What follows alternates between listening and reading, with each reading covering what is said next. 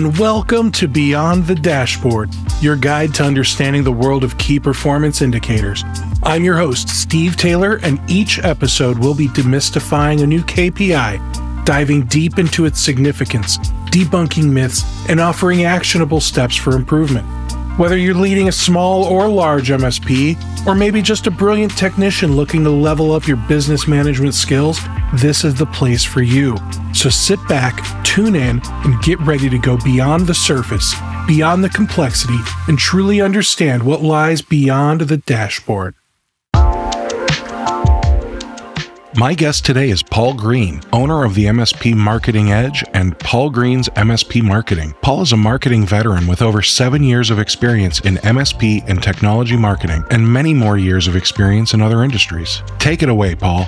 The lead to appointment conversion rate, which we talked about in a in a previous um, uh, previous podcast, uh, I said I wouldn't be uh, I wouldn't commit to a figure, but I said it would be very very very very very low, like less than one percent low, because MSPs have a very slow sales cycle. Uh, prospects take so long, or buyers take so long choosing an MSP, and they will stick with an incumbent for years past the point that they're dissatisfied, which slows everything down. So, to take someone from being a lead, uh, a lead is when you're like connected to them on LinkedIn or they're in your email database. To take them from being a lead to a sales meeting, tiny, tiny conversion rate, probably under what? If you're doing over 1%, you're doing well.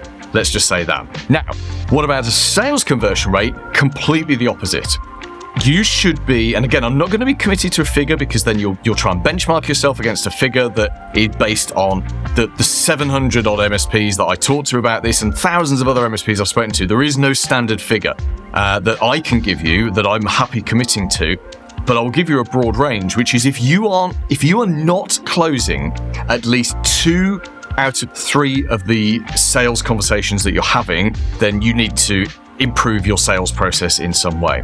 And by improving your sales process in some way, I don't just mean the actual sales meeting. There's a whole set of things you can do around the sales meeting to improve it. And Steve, ask me that as a question in a second. But why should your sales conversion rate be so high? Well, simply because as an MSP, you have very, very few sales meetings. You might have like one sales meeting a month, maybe even one every other month. And so when you when you have so few sales meetings, you have to stack the odds in your favor. And that means you've got to go, you've got to pre-qualify that they're a great prospect, as in they've got the right number of users, they've got the right kind of budget, they've got enough revenue. Uh, all of these things need to be right for you. They're in a, they're in a sector or a vertical or a, or a location, geographical location that you're happy working with. So if you go into it knowing that you can work with them, uh, then from therein, you need to completely stack the odds in your favor. And what I've found is that most MSP owners who do their own sales meetings, which is the majority, and certainly for the first five, ten years of the business, most of them will close at least 50%, if not above.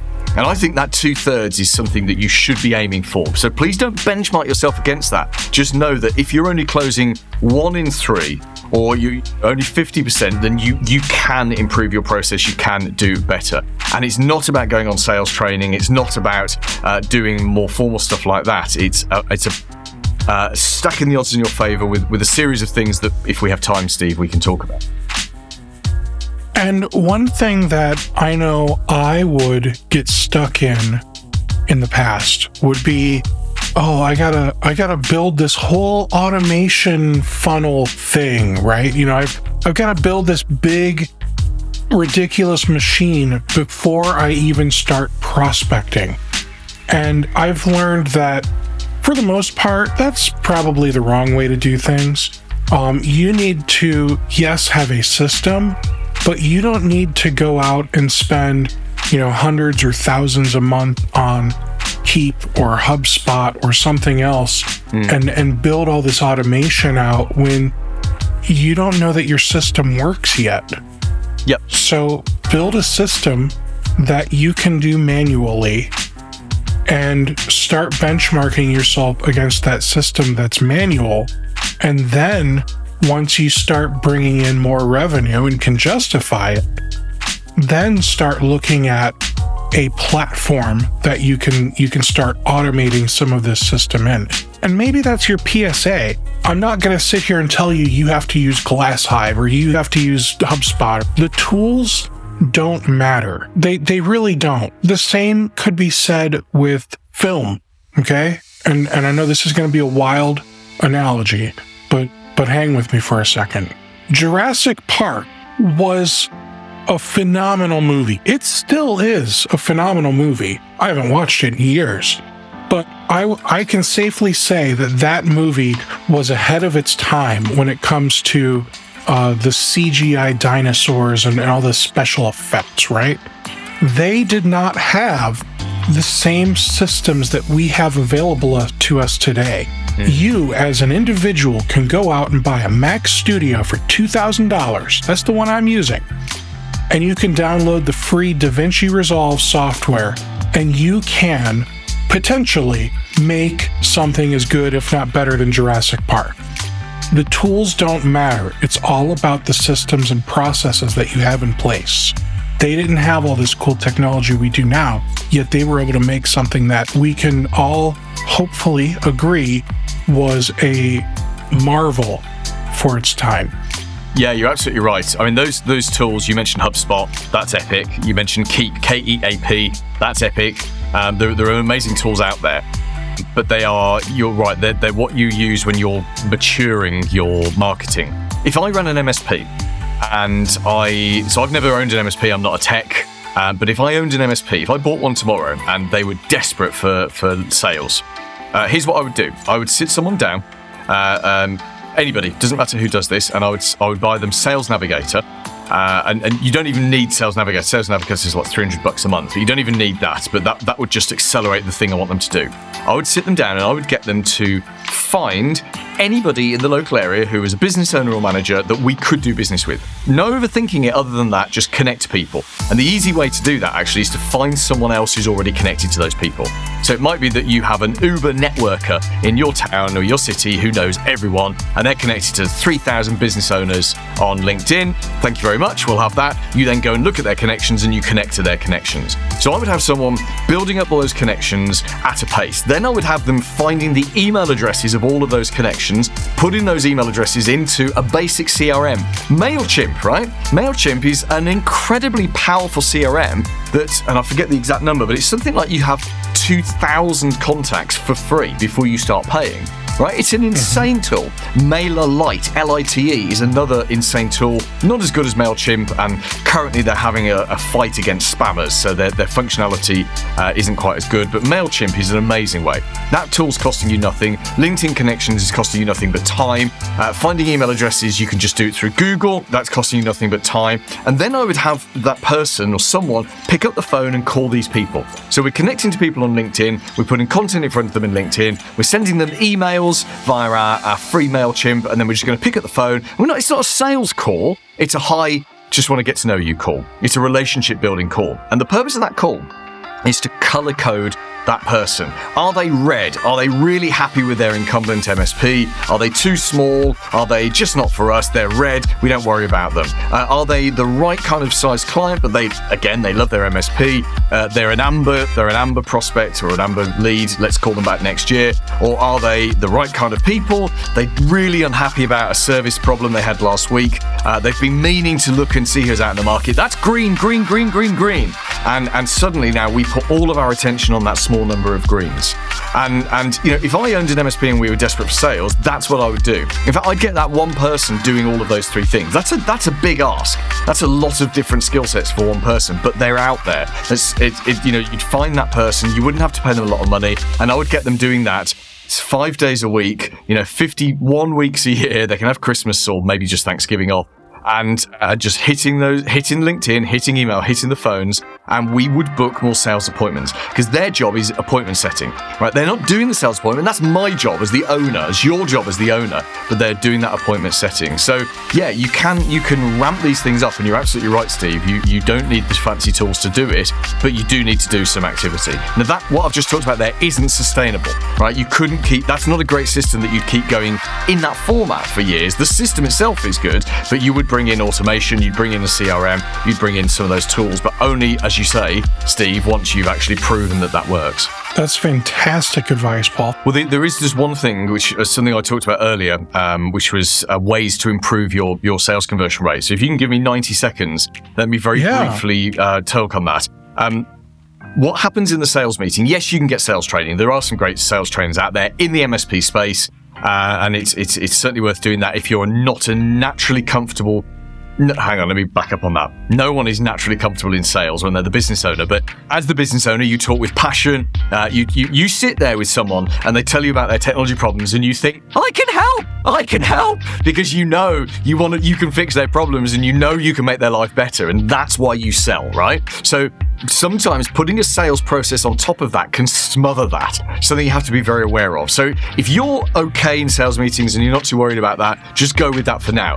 But what you can do is improve the stuff around the sales meetings. For example, there's something called uh, pre-suasion, where you persuade someone before you ask them to do something.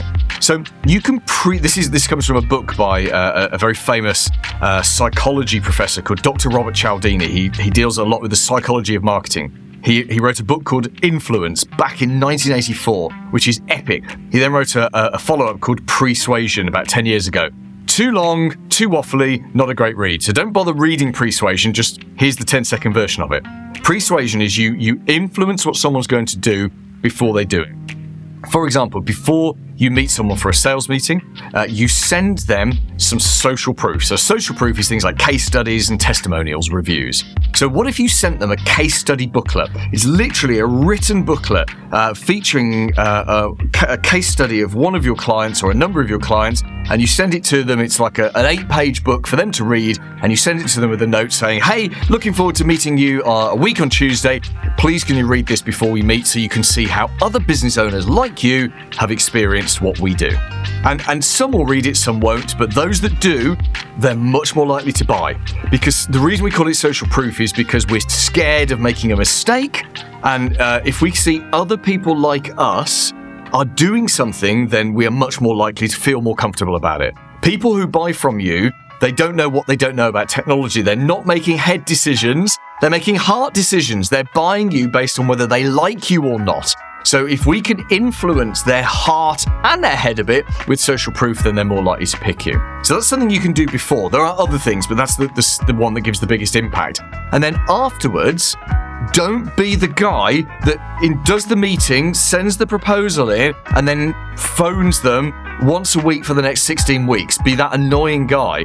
Don't do that. Do proposals in person right? So you do the sales meeting, you say, right, we've got everything here, I'm going to put a proposal together. I could just send it through to you, but I, I, what I'd like to do is I just need another 20 minutes of your time to talk it through in person. And you'll be the only person of the, of the five MSPs they're talking to, you'll be the only person who does this. So you come back and you present it to them in person, you give them nice printed copies, and you email them a PDF because they lose the printed copies and they've got it on their email. And the point of pre- presenting it in person is you know, when you just give them a proposal, what do they do? They flick to the back to look at the price, and they've missed all the context. No! We want to stop this. So, by doing the proposal in person, they can't miss the context because you present it to them and the price comes at the end. That, just do the social proof and do the proposal in person. Those two things alone will dramatically improve your conversion rate. There is one more, Steve, if I can. There's actually a ton more, but there's this one more I want to put in.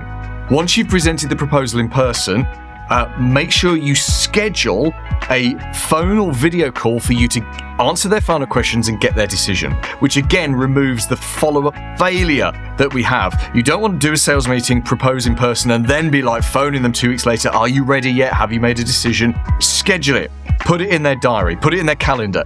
Essentially, with this whole sales process, I'm talking about you taking control. And you should take control. People are lucky to work with you, right? Because you're good at what you do. You're great at what you do. So you should be in charge of auditing, not auditing, auditioning them to whether or not they can come and work with you. And that's almost the mindset you should have. Even if you're desperate for sales, they've got to jump through some hoops and audition to be good enough to join your MSP. And you being in charge of the sales process is one of the fastest ways to do that. And uh, I think it's also okay for you to be cocky enough, in in a in a way, to to make that clear to them that hey, I'm making sure that you're a good fit to work with me just yeah. as much as you want to make sure I'm a good fit to work with you. Massively, massively. Yes, and in fact, you know, not being afraid to say no. I'm sorry we can't meet, we're not a good fit is, is perfect. It's weird, isn't it? When you when you reject someone and you say, I'm sorry, I don't think we'd be a good fit, that makes you more desirable. And it's kind of like dating. Uh, I, am single at the moment as we, as we record this, Steve, and I, and I know if I was to get on the apps, oh my god, please don't make me go on Tinder again. But if I had to, you know, being being too keen is not a good thing, right? You have to kind of it's, it's getting that that two way thing. This is what my dating guru tells me anyway. Uh, but it's exactly the same with marketing. I'm so much better at marketing than I am at dating. You just need to look at dating like marketing. Yeah, a funnel. Lots of lots of leads, lots of prospects, and lots of sales appointments yeah. as well. Yeah, I like that. Yeah, every every time you meet with with another person and and you decide let's let's get together, let's have a cocktail or, or dinner. That's a that's a sales meeting that you need to I close. Like I like it. And that sounds like a, a, business expense as well. Can I put all my dates on my business credit card? You you actually should because if anything, that's uh, sales and marketing training. Definitely, definitely. I'm sure my CPA will have something to say about that. Well, I can't wait to hear what your CPA says in a few months uh, as you start to expend all of your dates. You keep keep me posted. That way, we know what we can get away with over here across the pond. Oh, Paul, thank you so much for doing this with me, man. I really appreciate it. It's a pleasure. Thanks for having me on again. We've all been there. The phone rings, your largest client is on the line, totally panicked. Their CEO spilled coffee all over her laptop and it's completely dead. Everything she needed for her investor presentation tomorrow was on that laptop. There's nothing more heart stopping than losing business critical data. Whether you get hit with ransomware, hardware failure, or human error, data loss can be a business ending event. Backups are your final stand when a threat penetrates your layers of defense. That's where Comet Backup comes in. Comet is a secure, reliable backup solution designed specifically for MSPs. Protect computers, servers, virtual environments, emails, and databases. You choose where the data is stored. Backup to local on prem storage or any of the leading cloud providers to slash your storage costs. Comet grows with your business with scalable per device pricing. Test drive Comet Backup with a 30 day free trial. Get $50 free credit when you sign up with the promo code ROCKETMSP. Start running backups in 15 minutes or less at cometbackup.com. Comet Backup, the backup solution that MSPs trust.